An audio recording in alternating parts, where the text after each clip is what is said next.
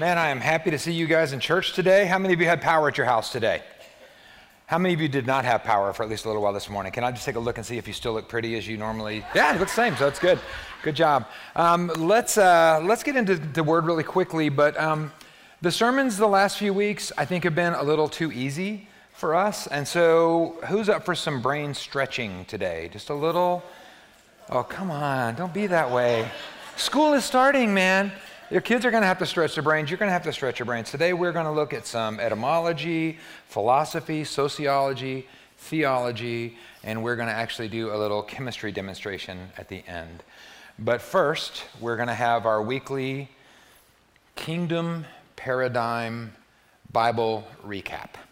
Okay? If you want the 10 minute version, go back and watch the sermon from two weeks ago. If you want the five minute version. Go back and watch last week's sermon. And now I'm going to give you the whole Bible in a minute and a half ish. Okay, so uh, the original plan that God had in Eden, we know that the word Eden means paradise or delight. And that God's original plan was this that God's space and man's space would be one space, and that God would provide everything that we needed. He would provide beauty, air, food, water, purpose, relationships, and a definition of what was good and what was evil. And he gave man a choice. He could either stay in God's space and accept God's version of good and evil and accept God's provision of everything that he needed, or he could try to choose that stuff for himself. And he could separate. And that's what he chose. Man chose to decide for himself what was good and evil. He decided to, decide for himself what his purpose would be. He decided for himself to provide everything that he thought he would need beauty, creativity, purpose, relationship. And the rest of the Bible is basically God putting together this plan to bring God's space and man's space back together. And he said that he would do that through a Messiah, a better kind of human, somebody that could show us what it is to be, for the first time, truly human. And we learn the word for humanity, and that word is in Hebrew Adam or Adam. And so this Messiah was going to bring a new humanity. He was going to show us how to be better humans so that we could operate in this new kingdom that God was bringing, which was his space and our space together in one space. And that Messiah was Jesus. And so he came and he began this work of bringing God's kingdom and announcing God's kingdom and changing us and, and bringing in this new humanity. Then he ascended to the Father, and he left us as his body to continue his work of bringing his kingdom here. Time. That's it, right? In Revelation 21, we see how it all came together. It's like the epilogue, right? We see John looking into the future, and, and in the future, he sees the epilogue of how it all ends up, which is Jesus comes back and fully brings God's kingdom here. And we're back to God's space and man space being one space. And God is truly, read Revelation 21, God is truly with his people. He makes all things new, he makes all wrongs right, he dries every tear. That's the whole story of the Bible in a couple of minutes. So now we're all on the same page. We're going to stretch our brain a little bit. You guys had coffee? Okay, so um, we're going to start um, really easily. What is the Hebrew word for humanity? Adam, very good. Uh, and here's the next quiz for you. Linguistically speaking, philosophically speaking, what is this? Say again? You're taking the easy way out. Any, any other thoughts? It's a paradox.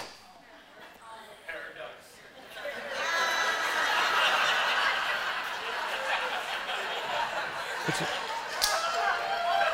it's, it's,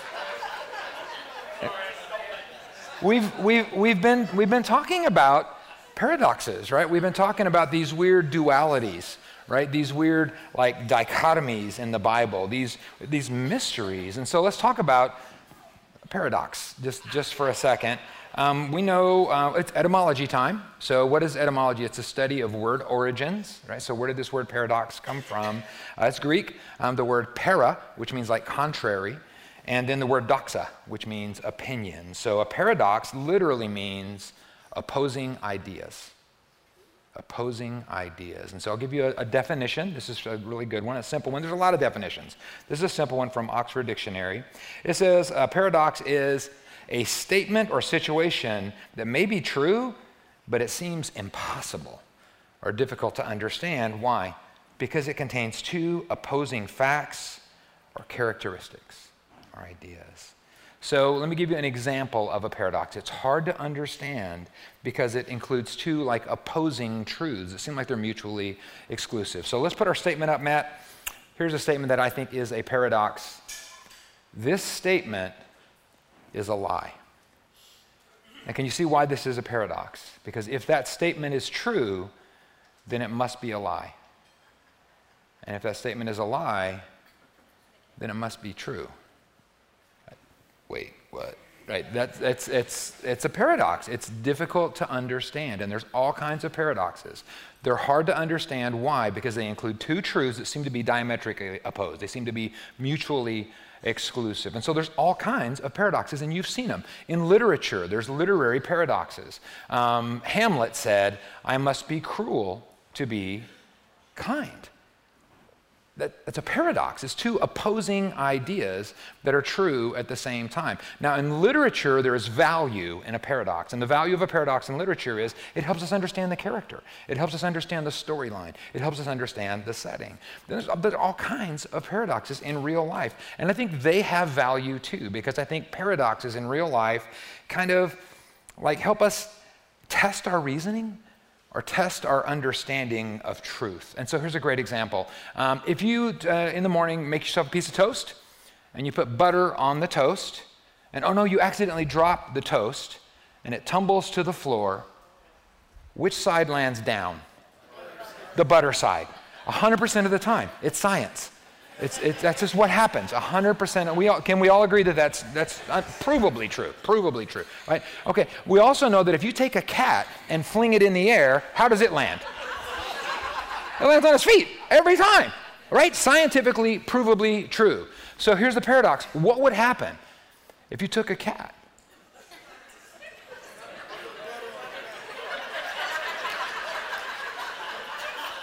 and you put a piece of toast on its back staple it on there, butter, butter side up. And now you fling it in the air. How does it, how, how, what happens? I don't know. It's a paradox, right? And the only thing I know to do is test it and find out. So bring out the cat. we have enough experiments today. We're not going to do the cat today. Um, what else? There are philosophical or ethical paradoxes. Oh, here's a, here's a good one. Would you agree with me that, it is, that murder is always wrong? Yeah, murder is always wrong. But if you could go back in time to 1920 and you could murder Hitler, would that be, would that, would that be wrong? It's difficult, huh? Because it's, it's, what, it's what it says. It contains two opposing facts or characteristics. Are we all clear on what a paradox is? It's something that's difficult to understand because it seems like it's true, but it seems like it's two different things that can't both be true. With me? Okay, so we're going to talk a lot about paradoxes today. There are a lot of paradoxes in the Bible. And one of the hardest paradoxes, one of the most, I think, brain wrecking things to consider is the Trinity. Right? God is three Father, Son, Holy Spirit. You agree? And Deuteronomy 6 5 tells us that the Lord your God is one. Are they both true? Are they diametrically opposed? Right? Do you want to see in the Bible the first, because you know, the word Trinity is not in the Bible, but the concept of Trinity is throughout the Bible, all the way to Revelation, all the way through the Bible. You want to see the first place that it shows up? The idea shows up? Look in your Bible. It says Genesis 1. You guys think I'm, I know you guys think I'm addicted to Genesis 1. Genesis 1 1, let's see if we can see the Trinity, okay? In the beginning, God created the heavens and the earth, and the earth was formless and empty, and darkness covered the deep waters, and the Spirit of God was hovering over the surface of the water. So now we've seen God, Father, we've seen God, the Spirit. Then God said, Let there be light. God spoke a word and created everything. John 1 1 tells us that in the beginning was the Word, and the Word was God, and the Word was with God. And everything that was created was created through Him. Who is Him? Who is the Word? Jesus. So you see what we have there? We have the Father, we have the Holy Spirit, and we have Jesus, the Son, all this. It's, it's three. It's three. It's obviously three. It's obviously three. And yet, He's one. And that's, that's hard for me. And maybe it's hard for you to like, like wrap my head around that whole idea. And I see, you know, these paradoxes are supposed to have some value, right? So in literature, they have value, and these common sense things, they have value, and these moral things, they have value. But what is the value of a biblical paradox? Like, why, why doesn't God just make it easy? Right? Why, why, why does God put stuff in the Bible? He loves me, right? He knows my limitations, intellectually or whatever. So why does God put stuff in the Bible that He knows that I can't understand? What is the value of a biblical paradox? And I think at least one of the values is that the Bible is meant to be meditation literature. The Bible is not designed to be skimmed through once over, like reading a magazine article or a news clipping or something. It's intended for a lifetime of reading and reflection and rereading and pondering and rereading and discussion and rereading. Look at Joshua 1 8. What does it say? I want to study this thing continually. Continually. I'm going to meditate on it day and night. So apparently, God sees value in the actual process of digging the truth out of His Word. And I think that might be part of the reason that He leaves these gaps and these unanswered questions and this stuff that's hard to get in the Bible. Maybe the process of, of, of pondering and discussing these, these gaps and trying to understand these paradoxes, maybe the struggle itself has value. Maybe there's a point to that. Maybe we're supposed to learn something about God or learn something about ourselves or learn something about our purpose through the process of reading and pondering and rereading and reflecting and rereading and discussing this stuff. He might even want us to learn something or understand something or do something that we didn't even know that we were supposed to be learning or understanding are doing. And that's cool when you really dig into a paradox and you're really trying to understand something in the Bible. And even if you can't like understand what you were seeking to understand, all of a sudden you you learn something about Jesus. Or you have like a new experience with him. And so I guess I'm encouraging you today to dig into stuff. When the questions are hard in the Bible, that's a good thing. When you can't quite understand how it fits together, that's a good thing. Read it again.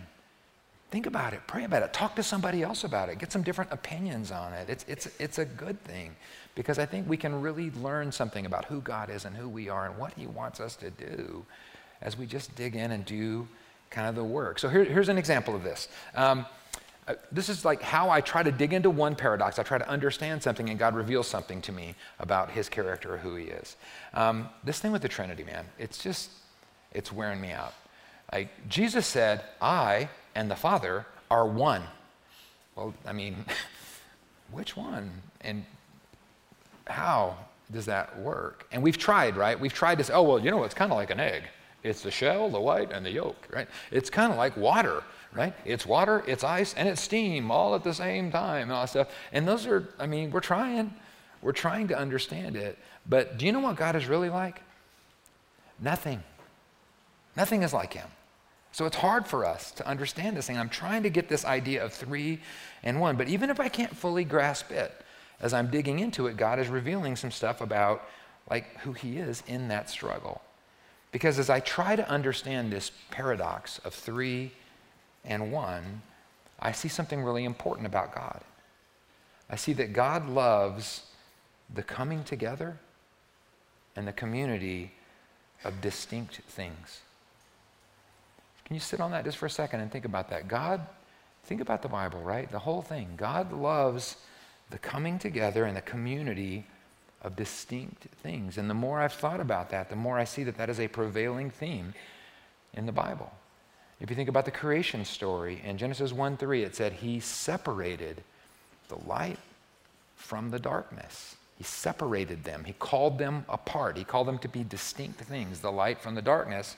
But then he brings them back together to define day and night. Our whole dimension of time starts with light and darkness being distinct and yet being called to work together. In Genesis 1 6, he separates the waters above from the waters below. He separates those things. He calls them to be separate and distinct and, and, and unique things. But then he brings them together in this cycle of precipitation and evaporation, and that's what makes it, that sustains the whole world. It just, it's just throughout the Bible. He separated his people, right? The Jews. He separated, there's, here's all of humanity. He separated out his people. He called them to be separate. He called them to be holy. That's what the word means. It means different. It means separate. It means unique. He called them to be separate from the Gentiles, from the rest of the world. And then through Jesus, what did he do? He put them back together.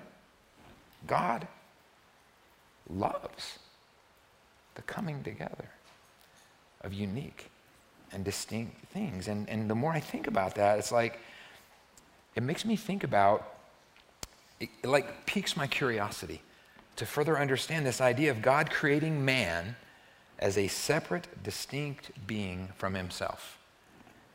But then he wants us to come together. He wants to live in us. And he wants to rule his world with us and through us. God seems to just love this, this, this coming together, this community of distinct things.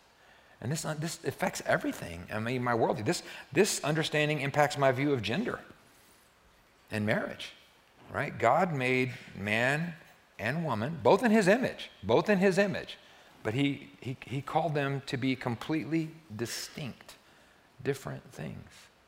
And then through marriage, he brings them together.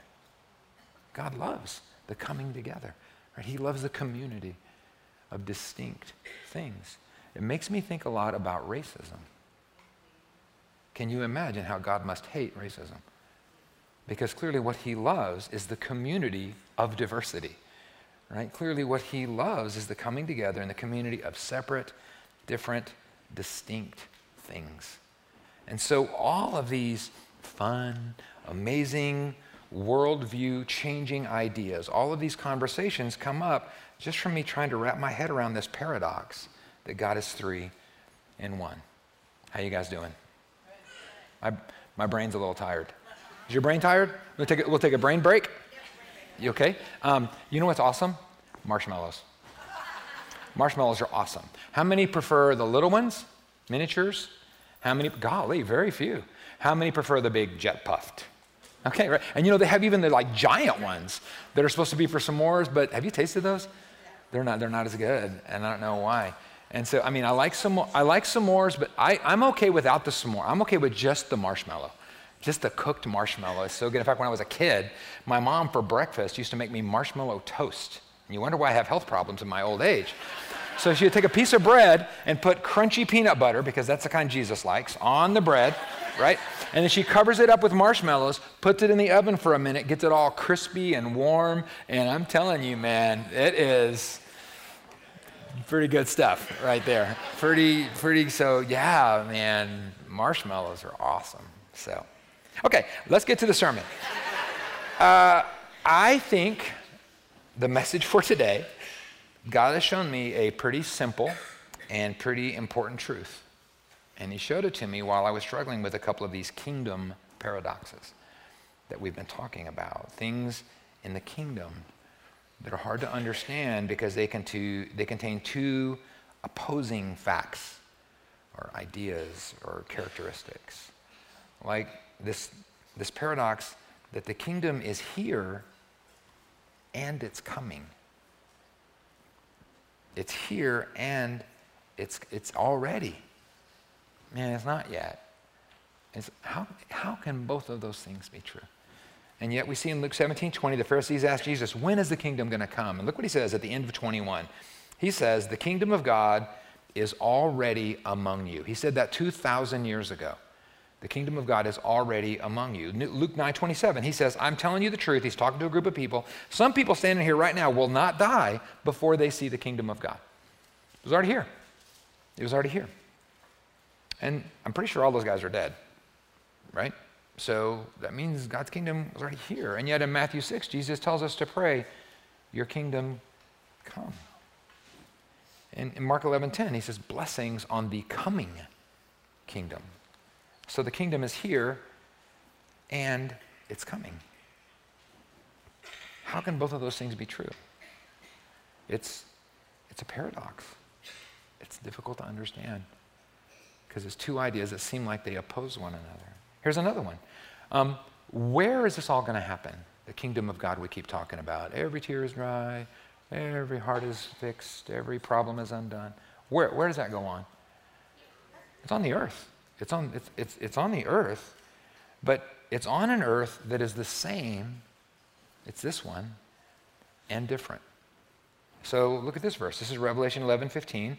The seventh angel blows his trumpet, and there were loud voices in heaven, and this is what they said The world, the earth, our space, right? Our, what's here, what's down here, the world has now become the kingdom of our Lord and of his Christ, and he will reign forever and ever. So it's the same world, obviously, right? You agree? You agree or not? It's the same world. Okay, then look at Revelation 21 1. Then I saw a new heaven and a new earth. Because the old heaven and the old earth had disappeared. And the sea was also gone. So it's a different world. It's the same earth, but it's a different earth. How can both of those things be true? These are paradoxes of the kingdom that it's here and it's coming, and then it's happening on an earth that is the same and it's different. And those are just paradoxes about the kingdom. And we've got, listen, the same paradoxes about us. And specifically about our righteousness, our, our becoming like Jesus. Remember, he was going to create a new humanity that was like him, that was empowered by the same spirit that empowered him, so that we could stand up better than Adam did in the garden when sin comes and temptation comes and the snake comes. He was going to create this new, this new humanity that was fit for heaven, like the old song says, right? And so, like, what about our righteousness? Like, when does that happen? Well, apparently, it's also like the kingdom, it's here and it's coming. It's here and it's coming. Romans 10 13 says, Everyone who calls on the name of the Lord is saved. So that's, that's justification, right? The minute, the minute you say, Jesus, I believe in you. Jesus, I need you. Jesus, I want you to be my Lord and Savior. Remember the thief on the cross. How long did it take? He said, Remember me right? That's it. Jesus, remember me when you come into your kingdom. And Jesus said, Today you will be with me in paradise. You see that? It's the kingdom. Paradise. It's Eden, right? It's you will be with me in God's coming kingdom. So everyone who calls on the name of the, of the Lord is immediately imputed with the righteousness of Jesus, right? When God looked at that thief on the cross, right after Jesus spoke to him, that's it. He's just like Jesus. He saw him as righteous and good and pure and holy and worthy to be a citizen in the kingdom of heaven. You see that? You see that? Okay? So at the moment we accept Jesus and call on him, we are fully righteous. Yeah? Amen. And yet we still sin. Thank God for sanctification, right? And that's the one, Philippians 1 6, remember this verse where Paul said, I'm sure that God, who's the one that started this work in you, will finish the work that he began in you until it's finally completed on the day that Jesus comes back. So, I mean, we are righteous and we're becoming, we're fully righteous, fully righteous. And yet we're becoming righteous. So, how can both of those things be true? It's like we're there and we're going there, right? Try that on a trip with your kids right? Yeah, right? When your kids are, are we there yet? Are we there yet? Are we there yet? And you're just thinking, man, I just scratching. Uh, I, you're just, you're just, are we there yet? When they do that, just pull the car over and turn back to them in a really calm voice. Just tell them, you know what? We are there. And we're getting there. So suck on that for six hours, right? It's, our righteousness, our Christ likeness, right? Our worthiness of being citizens of the kingdom is here and it's coming. And also, just like the kingdom, just like the earth, it's, we're the same and we're different, right? Our bodies, they're, they're, they're the, what are we going to look like in it? We're going to get wings, right? That's just in the movies. Are we going to get wings? Eh, we're the same and we're different. So, us old people love to talk about the scripture that talks about our glorified bodies, right? the glorified bodies that we're going to get, but we don't have them yet, right? I hope, right? I pray, please, Jesus, this can't be it, right? I mean, Margaret said amen just now. What? This, this, this, my body, this cannot be the glorified version, right? I, it, it's, it's the same and it's different. It's the same body, right? And yet it's different. 2 Corinthians 5.17 says, anyone who belongs to Christ has already become a new creature, a new person. The old life's over. A new life has already begun. So are we, we are a new creation? Or we're, we're, we're becoming a new creation? Or we're going to get recreated? Yes. Thank you. That's the answer, right? It's a, it's a paradox, man. Are we the same or are we different? And you know, the model we have of this glorified body business is Jesus, right? When Jesus, he's, he's the only one we've seen on the other side of death, right? And so Jesus, he, he, after he came out of the grave, he came in the same, the same body, right? He was just in there. He walked out. People recognized him, right? He even still had the holes in his hands, right? So it was the same body, and yet that same body is walking through walls. And that same body was unrecognizable to some of his very best friends. He was the same and he was different. So, like the world, like the kingdom, how can our righteousness be here and coming?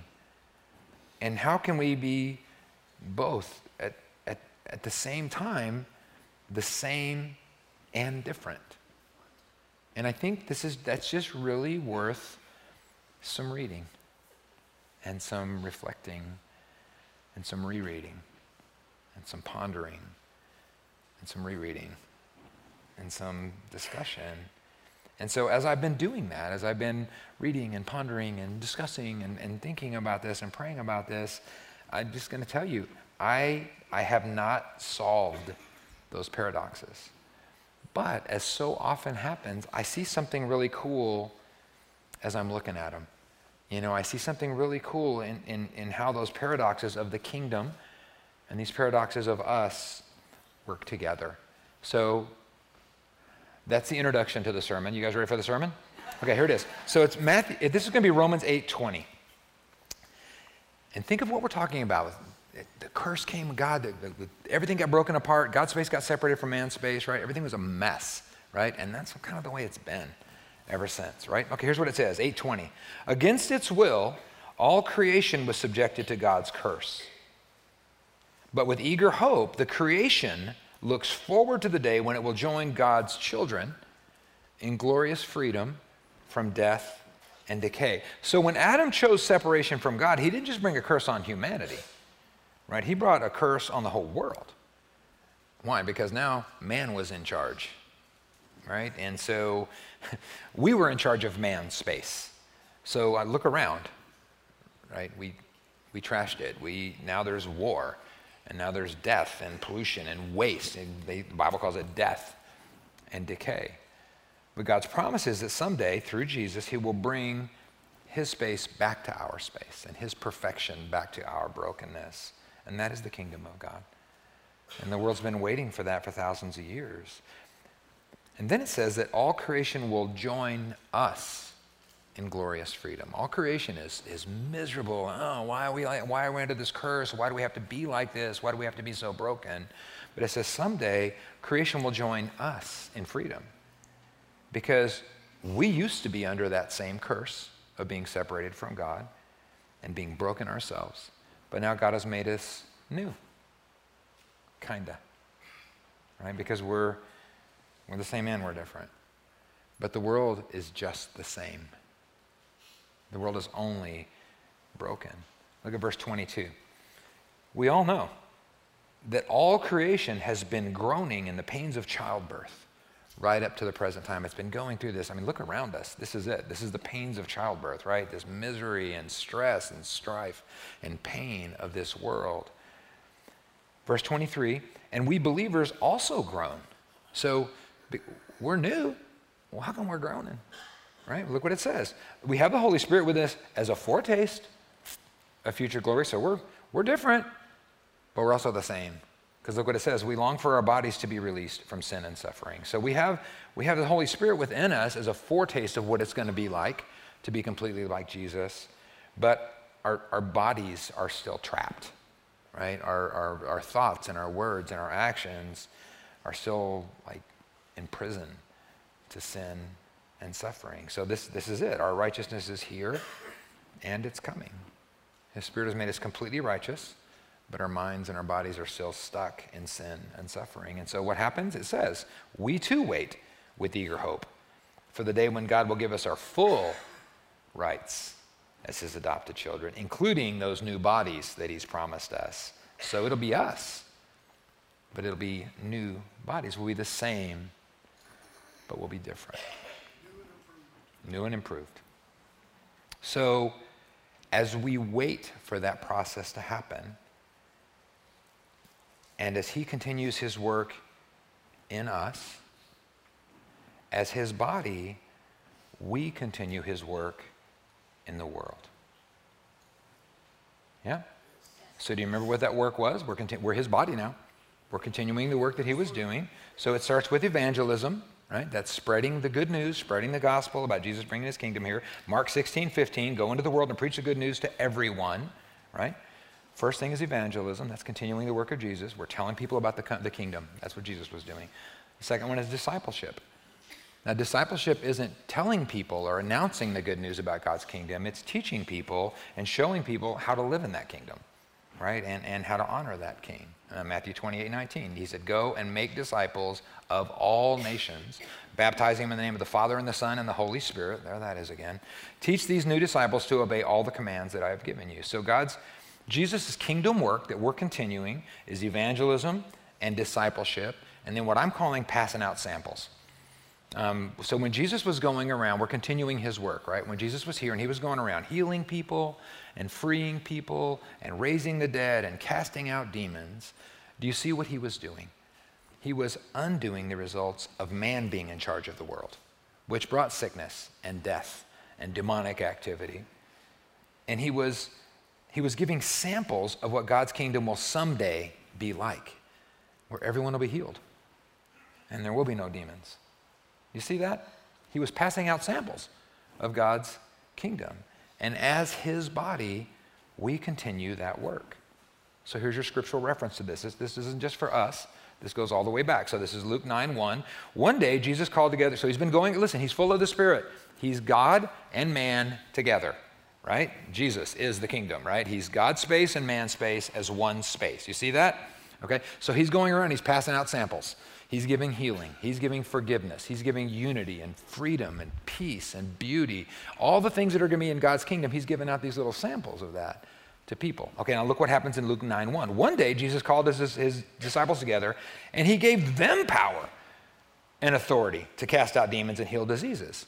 And then he sent them out to tell everybody about the kingdom of God and to like as an illustration almost, right? As an audio visual aid, right? Tell everybody about the kingdom of God and heal the sick. So now look at Luke 10 9, just a couple of just inches down the page. He gives them their instructions heal the sick, and when you do, tell them the kingdom of God is near you now. You see what he's saying? This is it. This is what it looks like. You're healed? That's, that's what the kingdom of God is like. You see that? This was this the healing, the, the casting out of demons, the raising people from the dead the blind people seeing and deaf people hearing. This, this was a tease. This was a preview. This was a sample of God's coming kingdom. And when we bring freedom and healing and light and life and peace and joy and unity and righteousness into this world, that's us continuing his work of passing out kingdom samples. So, evangelism, discipleship, this passing out kingdom samples, this is the work of Jesus that we're continuing. And the last one is just working towards unity. So the other thing that Jesus did was to unify. And the huge theme in the New Testament is God doing what he loves doing. It's bringing distinct, unique things together. That's why Galatians 3:28 he says, "You know what? There is no more Jew or Gentile. There is no more male or female. There is no more slave or free because you're all one." in Christ Jesus. Almost all of the instructions in the New Testament letters are in second person plural. He, he doesn't say you, he says y'all. Greek Texan right there, right? that's what it is. Paul almost never says you should or you should or you shouldn't. He always says y'all should, right? Because he sees us as one. He sees us as united. That's why he wrote this. 1 Corinthians 12 27. He said, All of you together are Christ's body, and each of you is part of it. Do you know there are about 90 references in the New Testament to us working towards unity? Um, Ephesians 4 3 says, Make every effort to keep yourselves united in the Spirit, binding yourself together with peace. So here's my great like epiphany or whatever. God is God is doing this work in us to grow us more like Jesus and to unite us as his body. Meanwhile, he's doing this work in the world through us, the, the, the unified body of Christ, as we evangelize and disciple and pass out these, these samples and work towards unity. So it's two things happening at the same time, right? So when is his kingdom fully come? When Jesus comes back. Revelation 21 man, that's, that's the drying tears, making all things new, making all wrongs right. That happens on the day that Jesus comes back. When are we fully mature and grown and like Jesus and fully united? When? The day Jesus comes back. That Philippians 1 6 says he will continue this work until he finally finishes on the day Christ Jesus returns. So, the world is changed as we're changed because he's changing the world through us. You get that? You get that? Go like this. It keeps me moving. You get that? Okay. So, who's up for a demonstration? Okay, I will need a volunteer. Somebody. Okay. Okay, come on. Come on.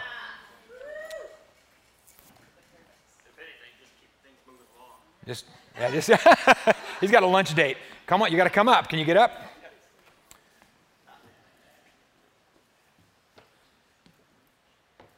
Okay, let's get our pair of ducks out. You can clap for him. Tell us your name. Jimmy. Okay, Jimmy. Um, well, let's do this right if we're going to do it. Um, you're going to need um, to put the eye protection on. And just, if you just put on the lab coat The lab coat? Yeah, here's make it official. Put mine on. We're going to do chemistry. We're going to do it right.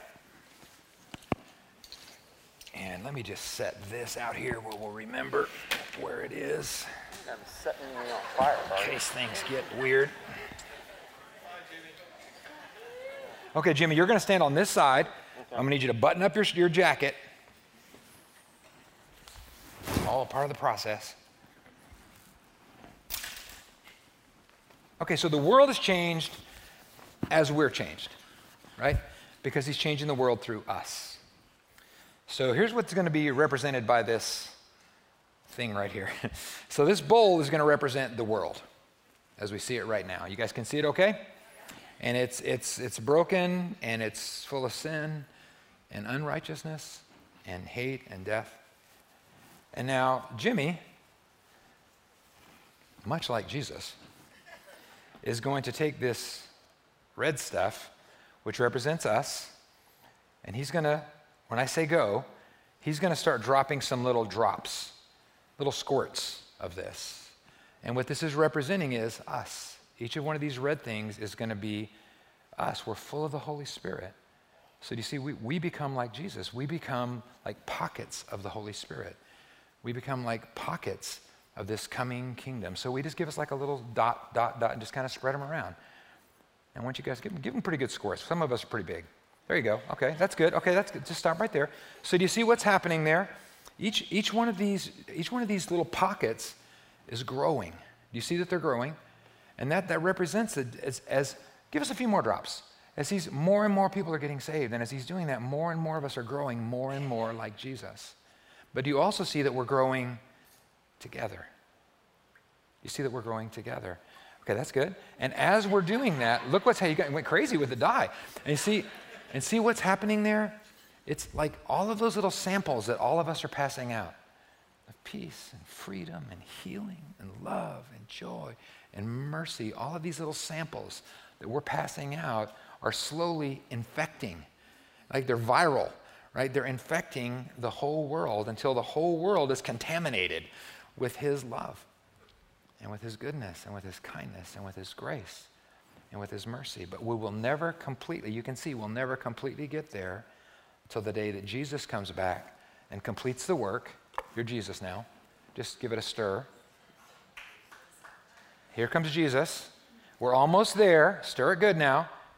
And now look what happens. Now the whole, yeah, that's he's completing the work in us.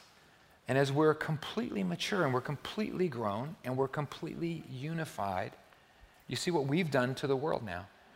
He's he's he's completed us. We're now in complete unity, and now the world is completely rebooted and renewed and redeemed and perfect. It's paradise.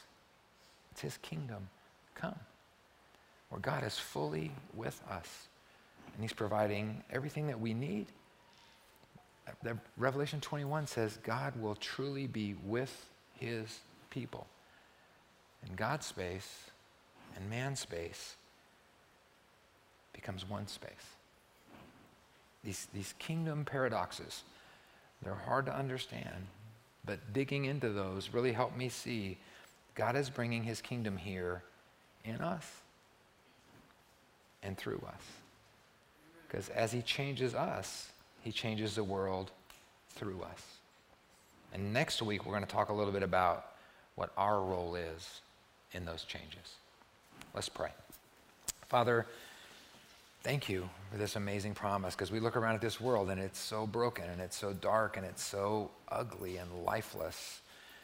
It's so full of death and hate and sin and division and we thank you because you've given us your vision of your kingdom come. And so we're praying for it. We're praying for your kingdom to come. But Lord, we're also stepping forward and saying, may your kingdom come through us.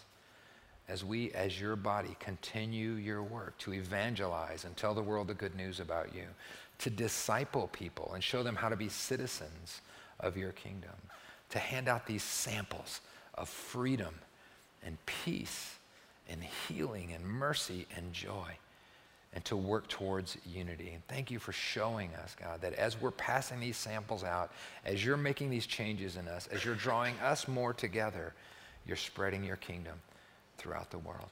So thank you for this amazing promise of every tear dried, every wrong righted, and a place where everything is truly new. We're going back to the kingdom of Eden.